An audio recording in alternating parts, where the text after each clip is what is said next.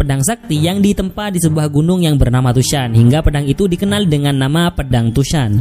Master Yin Yang dan beberapa bawahannya berhasil memukul mundur semua monster itu dan juga mengalahkan monster iblis Yang Lu, tapi tidak sepenuhnya karena jiwanya masih hidup dalam sebuah batu bertuah yang disebut batu Lin. Sejak saat itulah manusia dan monster terpisah, manusia di dunia manusia dan monster di dunia monster hidup secara terpisah. Jika ada monster yang melewati batas, maka Master Yin Yang menganggapnya sebagai sisa anak buah kaisar monster yang akan ditangkap dan dikurung di ruang segel di tempat organisasi penyihir Yin Yang.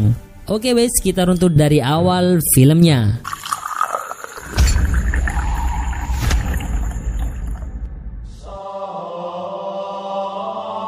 Seorang pemuda ini dituduh sebagai pembunuh teman-temannya karena hanya dia yang masih bisa berdiri tegang sedangkan yang lainnya sudah pada mati lemes. Dia ini adalah seorang laki-laki yang mempunyai garis keturunan paling langka di dunia, setengah iblis,